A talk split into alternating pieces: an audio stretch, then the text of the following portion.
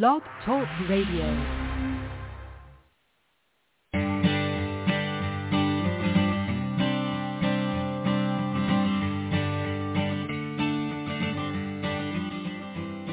Hi and welcome to The Art of Film Funding. I'm your co-host Claire Papan, along with Carol Dean, author of the best-selling book, The Art of Film Funding.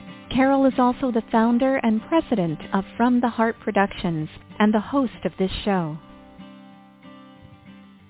Today we are joined by our guest host, filmmaker Heather Lenz, best known for directing and producing the Sundance documentary, Kusama Infinity. Our special guest today is filmmaker Brendan Bubion. He's, he's currently a digital video producer at K C E T in Los Angeles and has a passion for telling stories in local communities that often go untold or unseen. His documentaries include Growing Up Behind Barbed Wire, about the experience of two Japanese-American girls who were forced to live in incarceration camps during World War Two, and Con Su Pluma en Su Mano, about the life and work of L A Times journalist Gustavo Arellano. Brendan graduated from N Y U's Tisch School of the Arts and taught filmmaking at Champlain College in Burlington, Vermont. Recently, he completed his M F A in documentary filmmaking at Dodge College of Film and Media Arts at Chapman University. Thank you so much, Claire, for the lovely introduction, and thank you, Brendan, for being here with us today. We appreciate you taking time out of your busy schedule. Um, to start... Yeah, it's really would... a pleasure. Oh, great. Thank you. To start, I would love to talk about your recent film, Growing Up Behind Barbed Wire. And so for anyone who hasn't seen it, could you please tell us um, what it's about? Yeah, so it's, it's a short animated documentary, um, and it follows... Um, the stories of uh, Aki and Kazi Munemitsu, um, and I had the honor of meeting them and interviewing both of them. And the film sh- kind of through the animation and kind of the contrast of the animation with archival uh, materials that we used from the family um, and from elsewhere, kind of illustrates kind of the uh, the the kind of dichotomy they had to go through, their childhood innocence growing up um, in the incarceration camps during World War Two, um, you know, while simultaneously, um, you know, having that, they're being a child, you know, in that experience while something so traumatic is going on around them. Yeah, it's one of those um, just shameful pieces of American history, I think, that a lot of people, you know, may not even remember anymore. So mm-hmm. It's great that you're able to shine a light on that. And I wonder um, if you could tell us, how did you first become acquainted with the story? Mm-hmm. Um, so funny enough, it, it wasn't originally my first um, kind of topic, of course, with most documentary filmmaking, you know, when you go through the research process. Um, you know, you start off on one thing, you kind of end up discovering something completely different often. Um, and so in this case, originally I was hoping to do a story. I just come, finished the film about Gustavo Arellano, uh, Con Su Pluma en Su Mano, and I knew I really wanted to cover more stories, um, something else about Orange County. And I knew for me, too, I wanted to do something that was more historic and archival-based. And so originally... I was going to do a story about the Mendez versus Westminster uh, civil rights case, which is a very pivotal civil rights case that um, preceded Brown versus Board of Education and ended segregation of schools in South, I mean, in California. Um, in the course of researching that, it just turns out my my mom happened to be in the same fitness class as Janice Minimitsu, who is the aunt to Aki and Kazi. And she happened to be writing a book um, about the connection between her family and the Mendez versus Westminster story. So it turns out, so the Mendez versus Westminster family, they originally uh, a Mexican-American family who um, were living in Santa Ana, and they moved to Westminster uh, and leased this farm. And the farm they turned up the lease was the Minimitsu family because they had been sent to the camp. Um, and of course, in, in that, you know, with the Mendez family, you know, their daughter Sylvia should have gone to the white school. At the time, schools were segregated by white schools and Mexican schools in, in Orange County. And and Sylvia could technically went to the white school because of where they now lived, but she was denied that, and that led, of course, to the case. But the fact that these two kind of injustices took place in the same, you know, location is, you know, gosh, you know, it's it, it's kind of definitely a, a part of American history that doesn't get talked about enough, that but should be talked about. Um, and for me, I think after a while, I was kind of researching and talking to Janice a little bit more and hearing more about her family's story. And I think for me, it was really when I visited the Japanese-American Museum, uh, National Museum in, in downtown L A, in Little Tokyo, I there was a little piece in the museum about just experiences of children growing up in these, you know, being incarcerated. And, you know, just what does that do, you know, how does that shape your experience, you know, in this very pivotal time in your life? And I think for me, it was something that I thought was really interesting to explore. And, and after kind of talking to Janice, hearing a little bit more about her aunts, I decided to kind of pivot the story to kind of focus on them. Yeah, I think that was a good choice. It, it seems like person, at least that I can think of, that had this experience was um, the the actor George Takei, best mm-hmm. known for um, you know his Star Trek fame. But um, it is it's it's super interesting that there are still you know people alive, able to tell their firsthand experiences and share them. So it's great that you were able to document them. And I wonder what you found most surprising about the story. I think for me, as as I kind of went along in the process, I think what was so surprising was just, I think just the the the way, I think when we talk about, you know, of course, trauma, and I think, you know, and I think it, it's a very hard subject to dive into, especially when you're talking about trauma that took place as a child. I think, um, I think what was really surprising was just kind of learning how just. And, and this was talking with different experts and um, even someone who had written a really good um, dissertation kind of on the subject, um, just about just the generational trauma um, of how, you know, something like this affected generations later. Um, you know, and I think it was just meeting Aki and Kazi, meeting Janice, and I think it was just really interesting. Like Janice's father, you know, he was eighteen or so at the time when they were incarcerated, and the the amount of responsibilities he had to take care of, you know, uh, because his father had been sent to, uh, not to just an incarceration camp, he had been sent to a Department of Justice, pretty much like a prison camp, um, just because he was accused of being a spy, which was not true at all.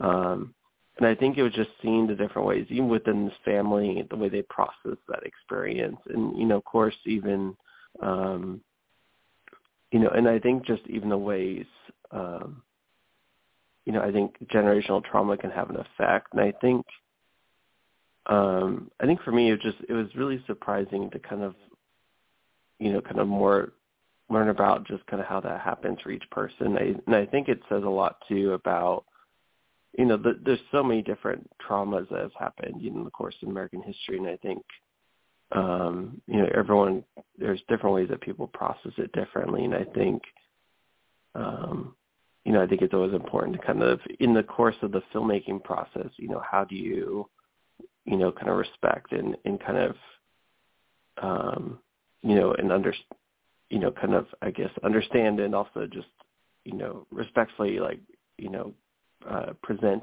you know, a traumatic experience is definitely a big challenge. In your experience, what are some of the special challenges of telling stories from the past? And as part of that, too, just for anyone who's unfamiliar with this piece of history, could you just kind of um, remind us what what um, years are we talking about here when this family was in this camp?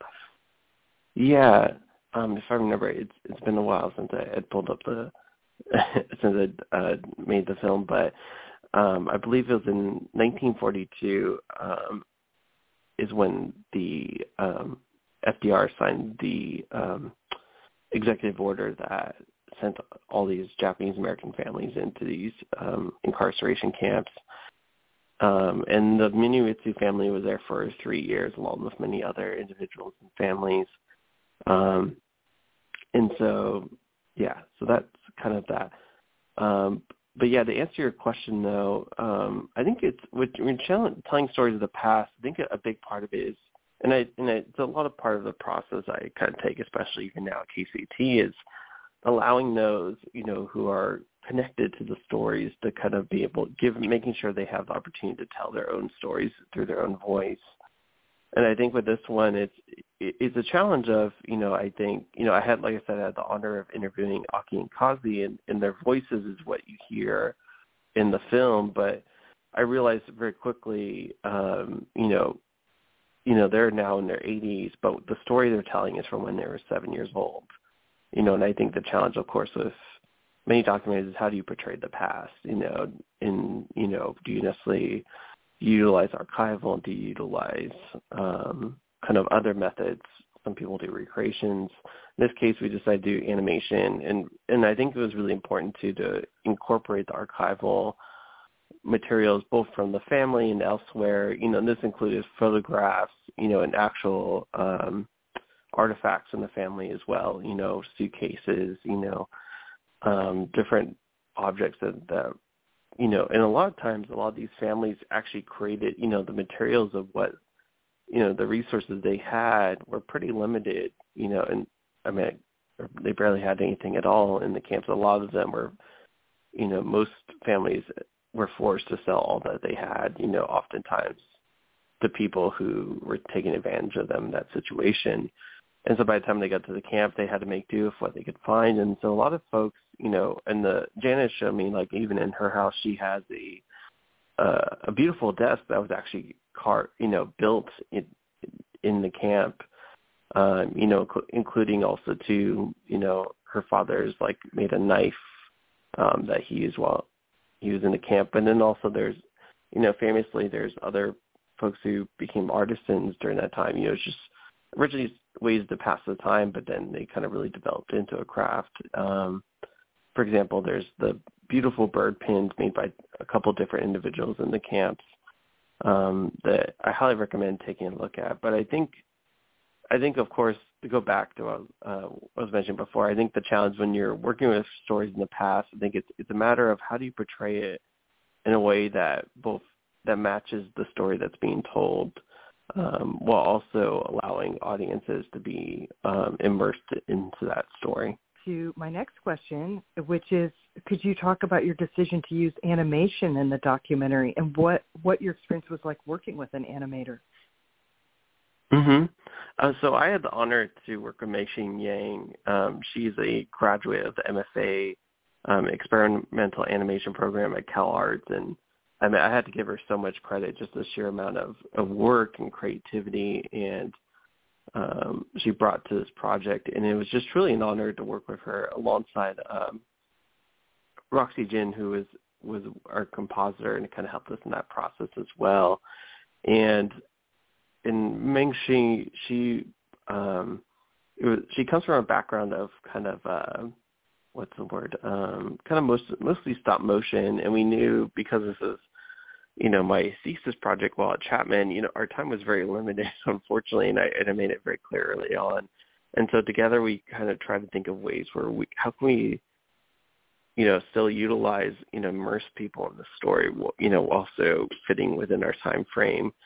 And, and she came with the, the amazing, um, and if you see the film, you'll notice um, the characters of Aki and Kazi, the, the physical Um, characters in the animation, um, they look like they're carved out of wood, but actually enough, they're carved out of styrofoam. And um, and Meng Xing did an incredible job of carving them and painting them, you know, and it, it really, like I said, harkens back to those handmade objects that were made in the camps. Um, and then we what we did is we combined this with, you know, the archival that I had collected in the course of the research. Um, and in addition, we shot visual plates on location at uh, the Manzanar um, National Historic Site, which is the former um, site of the Manzanar Incarceration Camp. And and like I said, it was really kind of through the animation, kind of capturing that dichotomy between their childhood innocence, which is in the characters, you know, in kind of in the stories they're telling, you know, with the traumatic reality that's going on around them. Um, and I think, you know, I think the big challenge in the decision to turn to the animation was really came from, you know, we actually shot the interviews in person with them, Aki and Kazi, you know, and we kind of been building some verite scenes with them. But very quickly I realized all the stories they're telling, you know, they take place when they're seven years old. And like I said, they're now in their eighties. And I think it was hard to kind of really immerse people in that time period that they're talking about without kind of actually taking us back to that place. And so animation, um, on the recommendation of uh, my advisor, Christine Fugate, I realized, um, we both realized that that would probably be the best way to really immerse people into that story. Um, yeah. Well, thank you. It's, it's a, it, very interesting to hear about. And I'm wondering how the family portrayed felt about seeing their story on the screen. Mm-hmm. Yeah, and so it was, it, it was really great when the film was all done. Um, of course, Janice um, and a few uh, family friends got to attend the screening in person at Chapman um, when it was finished. But then um, soon after, a couple months later, we did a, because um, Aki and Kazi both kind of live farther away from Orange County, um, we did a screening virtually with them. And I, and even, of course, there were a couple of relatives, um, including, you know, Aki and Kazi, their granddaughter, um, who's a teacher now teaching about these things in, in the school she's at. Um, and then in addition to one of the relatives um, lives in Japan. Um, and, is, um, and so it was really great to show it to the family. It was truly an honor. And I remember just, and I remember I was very, you know, and I had been working alongside Janice and the family very closely through the whole process. And I think, you know, for me, especially somebody who's, you know, not Japanese American, you know, I think it was really important for me to make sure that the voices of those in the story and those involved in the story were, were continuously involved in the process. So a lot of that was really working with Janice and alongside a few other experts along the way, um, who really helped shape the story. And when the family finally saw it, they were just, um, they really loved the film, and it, it really meant so much for, you know, their, especially for Aki and Kazi, their stories to be honored in this way and, and their family. Um, you know, and I, I remember they were just so honored, and um, it, it, for me, it was a joy to kind of be able to see that reaction. Um, and I remember even, even the relative in Japan was saying, "We got to get this out here. You know, we got to show this around to schools and in Japan too. I think this is an important story to be told." And um, you know, so it was really truly an honor to be able to screen it for them, and, and for them to. to really, to know that, you know, I did their, their family story, um, you know, great honor. So.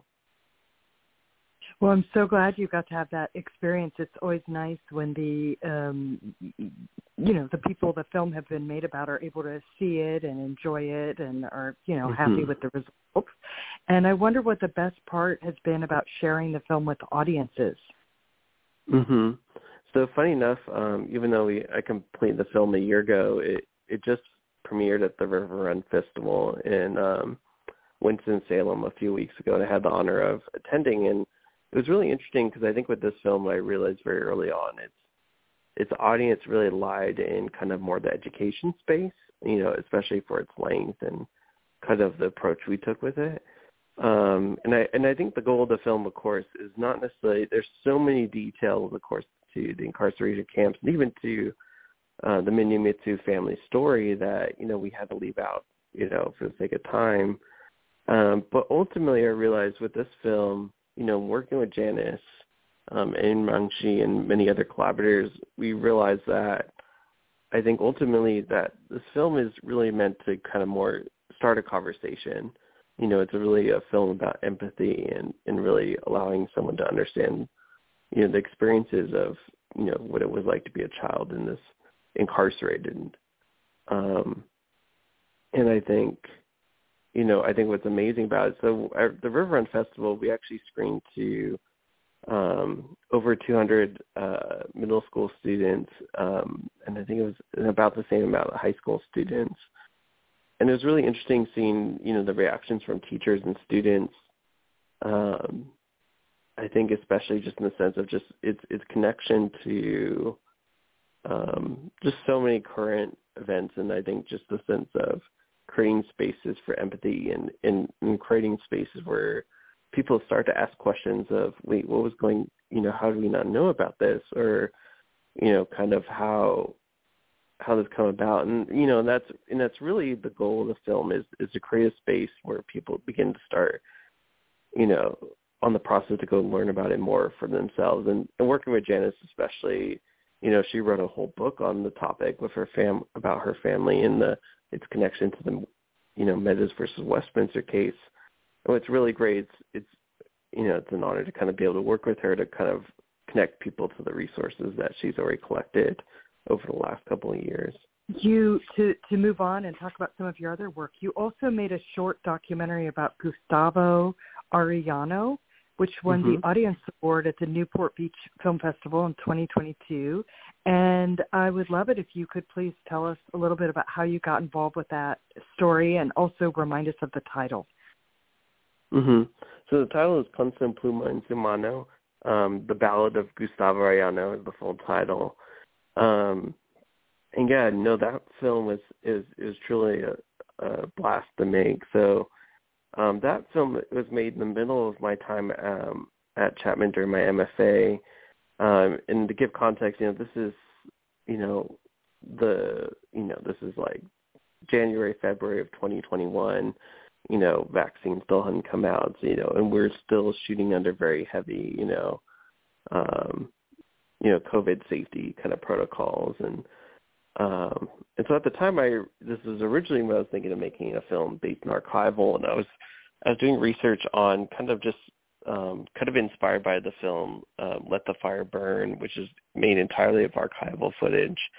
Um, I kind of wanted to challenge myself and make something similar, and I really wanted to find a story that was kind of going on in Southern California and specifically Orange County. In the course of my research, I discovered kind of the work of Gustavo Arellano and, um, and you know, my professor at the time, Christine Fugate, also kind of mentioned, you know, you should read some of his work, you know, because at the time, you know, currently he's at the L A Times and is doing incredible work really about these kind of stories, um, you know, of communities. And, you know, and I think that often, you know, don't get really told or highlighted in the way that they need to. And his work definitely challenges readers in a way. I don't think people have a necessarily neutral response to Gustavo. People either, in the course of making the film and even after, people either come to love Gustavo or they hate his, his guts. There's kind of no in between. Um, and I think it's just because of the way he writes and the way he speaks. It's it's very, um, yeah, it's, you can't be neutral about it. And I think for me, I, I I remember reading his work, and I was like, this guy is so fascinating. Like, he makes such a great character for a film. And I remember, and then Christine mentioned, like, oh, by the way, I actually know him, you know, and I know his wife. And, and I was like, and I think in the back of my mind, I always thought, oh, my gosh, he'd be such a great topic for film.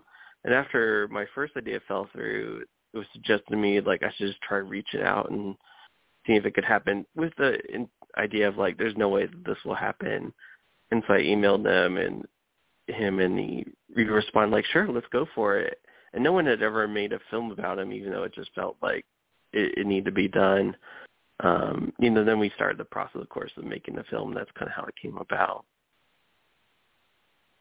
Could you tell us a little bit about some of the, um, like, what was the biggest obstacle you had to overcome to tell his story, and what was the most satisfying part of telling his story?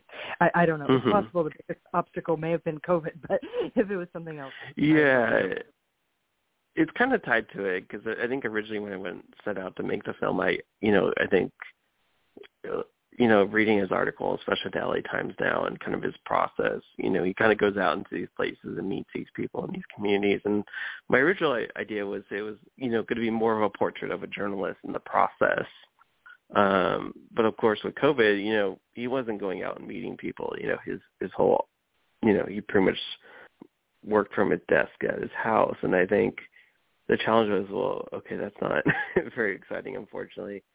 But I think it was just digging more into his own story. You know, I think he was the former editor of the O C Weekly. And, um, you know, like I said, he's someone who's very passionate about his work. And I think, you know, I, um, you know, there was a situation where it got to the point where when the paper was sold, you know, he was, you know, he kind of put, they gave him an ultimatum where to fire his whole staff. And he, in response, said either you cut my pay, you know, or I'm leaving, and thinking they wouldn't take it. And they ended up letting him go. And he was such a recognized figure in the journalism space, especially in Orange County.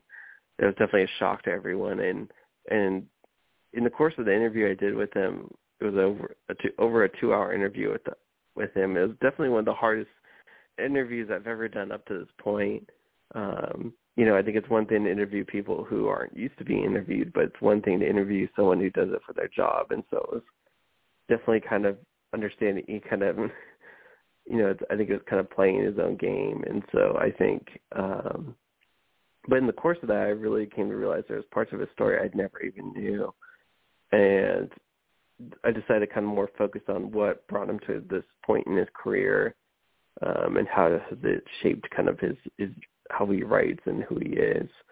Um, so that kind of more became the focus of the story. Are you able to give us an update about how his life has changed since the film was made? Mm-hmm. Um, so since the, the film was made, he, he published a great book alongside two amazing um, academics in Orange County called The People's Guide to Orange County, and I, I can't recommend this book enough. Um, there's actually, funny enough, on on the K C E T dot org site, they've uh, we've worked with them at, at the station. They've published a few articles on the site uh, based on the book, and so the book is more, it reads like a travel guide, but it's more focusing on these um, these parts of Orange County history and Um, culture that kind of go beyond, you know, the typical understanding of Orange County history, you know, to be honest, the, the kind of whitewashed history, you know, of where it's more focused on, you know, on Disneyland and Knott's Berry Farm and the beach, you know, and, you know, and I think these are more stories about, you know, the rich communities that are really the backbone of Orange County, you know, um, you know, and, and the, and also the instances of just, you know, the injustices that have been kind of forgotten about, and the moments of really the activism and kind of going against the narratives that often is told about Orange County. And um, you can really see his fingerprints when you read kind of the locations and the places and the stories they chose in that book. Um, so it's really exciting to kind of see um, what he's been kind of doing with, with that book too. I know he does tours often with the other two authors Um, across Orange County. So currently you're working as a digital video producer at K C E T in Los Angeles, which is super mm-hmm. exciting. And I wonder if you could tell us about the stories um, that you tell as part of that job, and what kinds of elements you look for when you're picking a documentary. Mm-hmm. Um, no, great question. And so for K C E T, for those maybe who aren't based in Los Angeles, is the flagship P B S station um, that uh, combined with uh, P B S SoCal um, in Los Angeles in the Southern California region. Um, and so when I was brought on, um, I was kind of tasked with um, creating um, a new series, it's, and it's a digital series that lives on our, our YouTube channel and on the K C E T dot org site. Um, and it It's um, a weekly art series, and I think, um, and so of course uh, with K C T, their the most well-known arts program is ArtBound. Um, it's their full-length broadcast program, and ArtBound, um, and my colleagues Nick Cha Kim and the rest of the production department do an incredible job of really diving into specific artists and movements and periods in um, art history, kind of in um, Southern California. Um, you know, but of course, you know, being a full broadcast program, it, you know, it takes them months of research and production and post-production. In the meantime, there's so many great stories about artists that kind of artists and organizations and art that kind of um, across Southern California that kind of um, come and go in that time that really, um, need to be told. And I and it's really exciting, you know, working with that team. We all kind of, they've helped kind of give me some ideas as well. And, and you know, me and alongside my associate producer, um, Paula Kiley, we, we work together to kind of go out and find stories. And I think for me, at least at, up to this point, kind of my working thesis behind kind of the series is really, you know, kind of finding artists, you know, and in organizations based in Southern California, or even things that come to here, um, and kind of exploring what did what do these artists, what does this, their work have to say about life in Southern California and the communities they are in. Um, and I think the challenge, especially, I think, you know, of course, I think it's, it's there's times where we've gotten to cover some really exciting kind of bigger topics, you know, of course, at more of the bigger institutions um, in Southern California. Um, but I think there's something about to be said um, about kind of when you can tell the stories of artists who, you know, I think you wouldn't see in these big institutions, because I think something to acknowledge is just the barriers, you know, and, um, you know, that takes, you know, for some artists, especially those from underrepresented communities, you know, to be shown in kind of more larger institutions, um, you know, or even for that matter, smaller, you know, institutions and exhibitions. And I think it's, you know, but yet these artists have such unique and, you know, and strong and important voice that, you know, and it comes very clear for their work. And it's just, it's a matter of just, you know, they um, deserve to have their story be told and shared, you know, with a, a, a much larger platform. And I think it's, it's an honor to kind of dig and find those stories of those kind of artists. And, Um, and even just through a lot of the relationships, you know, I've had the opportunity to build um, through a lot of great arts, you know, institutions, organizations, and talking to them and saying, hey, you know, we love the work, you know, here in the museum, but, you know, what's going on in the community that, you know, who's someone that we should talk to and we should cover. And there's some, been some really great examples of those stories as well. How long are the documentaries you make at K C E T, and I'm also wondering how much time you have to make them, and if you could give us a few examples of some of the topics you've covered, either individual artists or organizations, or both. Mm-hmm. Um, yeah, so the the pieces themselves are anywhere between four to six minutes. I mean, usually we shoot more for around five minutes or so. Um, you know, and these are created in the course of only, you know, maybe a three-week turnaround usually. You know, one week is kind of pre-production, talking with artists, talking with the institutions, kind of planning out, maybe often usually doing a visit to the sites and, or the artist studio or the exhibition. Um, you know, the second week, of course, is, you know, we'll go out and we'll shoot, um, you know, and then usually when I bring it back, I usually um, sit down and transcribe it and kind of start building the script and the story from the interview. Um, and of course, with these with these stories, you know, there's no host or narrator, you know, and that goes back to kind of what I was saying before. It's important for me, I always feel, to have, you know, those involved and the artists, especially if they're able to, you know, share their own story. Um, you know, and I think especially, you know, it goes back to, of course, the mission of, I think, K C T and, and public media, I think, is that opportunity to really highlight, you know, these important voices that are, are part of Southern California.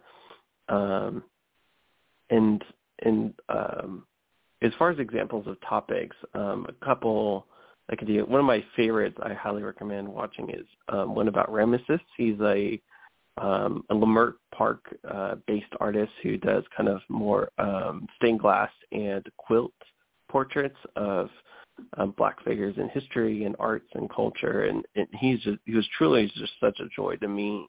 Um, and his work is really just beautiful and incredible. Um, some other highlights is um, we did one story um, about. Um, let me see. uh, we did one about Lexa Walsh um, in her recent exhibition at the Grand Central Arts Center in uh, Santa Ana, California, and. And her piece is called Sisters Info Shop, and it was really an interesting story. Just there's so many elements to it that we were able to explore in such a short period of time. Um, and kind of that piece was about um, when she, you know, came to do an res- artist in residency at the Grand Central Arts Center. um, you know, she talked to the um, the director of the the program, uh, John Sp- uh, Spayak, and he um, kind of and she had said, I really want to do a story about, you know, religion or in nuns, and he's like, well, we just happen to have, um, you know, the the Sisters of Saint Joseph in Orange. in Orange, you know, right up the street, you know, and for me, I, I, you know, living nearby, you know, going to Chapman, I drive by, um, you know, where they, they are all the time. And so it was a really beautiful story because for her, it was really, you know, she grew up, you know, Catholic and, um, you know, going to Catholic school and, you know, and had one experience of, you know, nuns and, and me and the Sisters of Saint Joseph, it was interesting seeing the way for her. It was like, how that affect, you know, I think, you know, kind of really surprised her in the sense of learning. And the and the piece she made is really, it's a kind of a take on like a kind of a anarchist info shop. Um, but in, but she does these activations with the sisters and, you know, and the idea is it's like a info booth where you can quote unquote, you know, check out the sisters like a library book and you can sit down and have conversations with them. And it's not even necessarily about religion or anything like that. It's often more about topics, you know, that, you know, one sister was like an expert on Harry Potter or something you could talk to them about. Or, um, you know, one of the sisters, Sister Ellen, that we had the honor of meeting and interviewing, you know, she um, loves the art of uh, miming. And so she's in her um, kind of full mime costume and makeup and, and does that during the show. And I think it's a really beautiful story in the sense of just it, it, it kind of covers just the way art can kind of be a place of connection and conversation. And, and for her, you know, it doesn't necessarily fully change, you know, how she feels about Catholicism per se, but it definitely builds this relationship and, and started a conversation again for her of like under in the place of understanding and connection. And I think, you know, kind of ties back into the bigger themes of the series. You know, like I said, it's, it's how do we find, you know, what can art tell us about the places we are from, the communities we are in, and, and, and create places like this of conversation. Um, I, I know it's a long answer, but those those are two of some of my favorites, but there are so many. I mean, we're already up to about, you know, we've only been doing this series for a few months now, and we've we got almost eighteen episodes already, so... That's great. I watched about a half a dozen of them, and I enjoyed all of them. So, um, yeah, it's super exciting that you're getting to do that. In your experience, what are some of the pros and cons of making short content versus long content? And I'm also wondering if you have any interest in making a feature film, or are you happy sticking with shorts? Mm-hmm. No, great question. And it's, it's really interesting. It goes back for me when I was in undergrad at N Y U. I had an amazing mentor, Um, Marco Williams, um, who really kind of, I remember, you know, of course, when you're in school, you know, you, you know, you don't ever have the capacity to really make a long form piece. Um, but he was someone who really said, you know, especially a documentary, he said, you know, a documentary film shorter is always better because it's, you know, if you could tell a story shorter, it just makes it that much stronger. Um, and, and, I, I totally agree. You know, even for me, it's like, you know, there's times where I've been editing a film and it'll be in the twenty-minute range. You know, I was working on the Gustavo Arellano film or even the last one, you know, there'd be a longer cut. And I come to realize when I made it much shorter, it, it made the story that much stronger because it really forced me to kind of really pull the story down to kind of at the core of it, what's really, you know, what's really the story, what's this person really about, and really focus on the, the details that, you know, that really need to be on screen. Um, you know, and with this series too, you know, of course, um, you know, and the hard part is, of course, it, you know, it does allow you to dive in the details that maybe you couldn't with a long form piece, or really kind of get more of a, you know, or really get to personally know a character for a long period of time. Um, you know, with Gustavo, you, you could do a full length, you know, feature on him, you know, really get to know him, follow him. You know, I think of a piece like the Jonathan Gold uh, documentary, uh, City of Gold, you know, where you're following a journalist for a long period of time in that way.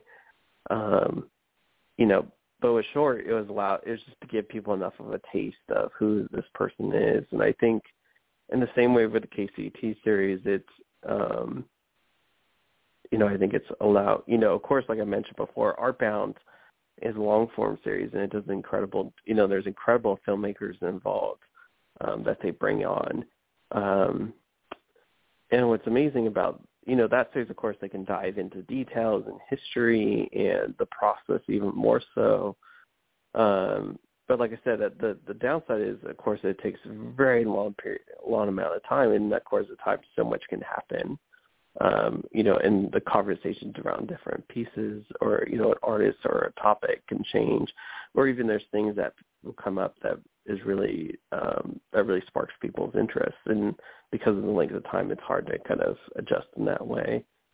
Um, but the beauty of short form in the course of the series is, you know, we have the ability to be more agile in the sense of getting out and, and finding and telling these stories in the courses of a few weeks. Um, Yeah, well, and also, to answer your sec, oh, go ahead. Oh, go ahead. Go ahead.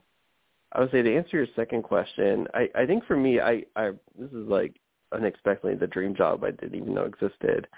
Um, I mean, I think, you know, being able to go out and meet different people every week and really to learn more about just different facets of Southern California through art, through these artists, um, it's truly an honor. You know, it's it's really the most. It's what makes me love kind of being in this role even more so. Um, I think that, you know, someday I, you know, I hope to maybe do a feature, you know, I think in the meantime though, I, I, I know at the same time, I, I, I love the, you know, the variety of just meeting different people every week in the course of this um, series. And I think, you know, while we, we still have this series, this is definitely what I love to focus on, but maybe someday I'd love to do a feature. Well, it's certainly exciting that you get to work somewhere where you get to, you know, pursue all these great stories and you don't have to worry about fundraising yourself, which is, you know, can be very daunting. Yeah. And so, yeah, yeah, it does seem like the dream job. So we're um, nearing the end here, but I would love it if you could share with our listeners where they can see your films at K C E T. Um, what the website is, and also if you have a personal website and social media handles, I would love it if you would share all of that for anyone that wants to follow your career and the work you're doing. Um, so to watch the weekly art series, you can see it. The best way is on our YouTube channel, on the K C E T YouTube channel. Um, you'll see there's a whole playlist of the weekly art series on there. Um, you can also visit k c e t dot org in the arts and culture section, and you'll usually see in there um, our latest Uh, episode. Um, for my own personal work, you can visit. I have a website. It's it's a b, uh, b um, and then my last name Bubion, B U B I O N dot com. Um, and then of course uh, on Instagram you can follow me at BBubionFilm uh, at BBubionFilm. And so, um, but yeah, no, um, yeah, we can check out some of that work. Great. I'm sure people will love to um, see what's Uh, here in SoCal, and even for anyone who's not in SoCal, there are very interesting artists and topics you're covering. So is there anything that I didn't ask you that you would like to share with us before we wrap up? Um, nothing I can think of. Um, just want to say once again what um, you know, what a pleasure and honor it is to be on, on the show and um, to speak with you, Heather, and um, and of course I, I appreciate too just um, you know, you were really a big part of the time I was at Chapman, um, really mentoring me and helping me through the process of, you know, kind of a lot of the production on some of these films. And um, and I know you're continuing to do so as as a um, as you teach at Chapman as well. And I know a lot of students will appreciate that. So thank you. Oh, thank you, Brendan. That's so nice. Well, thanks. Thanks so much for that. Always appreciate the kind words. And thank you, Claire, for helping us with the tech side. And thanks, everyone, for listening. Mm-hmm. Yes, always a pleasure. Okay. Well, thank you very much, Brendan. And also, Heather, great job as usual. And looking forward to the next show. All right. Bye, everyone. Take care. Okay. Be well, everyone. Now, in its second edition, Carol Dean's popular book, The Art of Film Funding, has twelve new chapters to cover all areas of film financing and how to avoid expensive pitfalls. Learn how to start with an idea and end with a trailer, how to make an ask for money, create your story structure and your trailer, legal advice, fair use, successful crowdfunding, how to ask for music rights, and what insurance you can't shoot without. Available on Amazon under Carol Dean and at from the heart productions dot com. I want to remind our listeners that David Raiklin is a brilliant and talented award-winning musician who scores films and can compose music for a trio or for a full orchestra. David is a very good friend to the independent filmmaker and comes highly recommended by From the Heart Productions. If you need music to help tell your story, please contact him at david raiklin dot com. That's David, R A I K L E N dot com. And Carol and I want to thank you for tuning in to The Art of Film Funding. Please visit our website at from the heart productions dot com. You can also find us on Facebook and Twitter. Good luck with your films, everyone.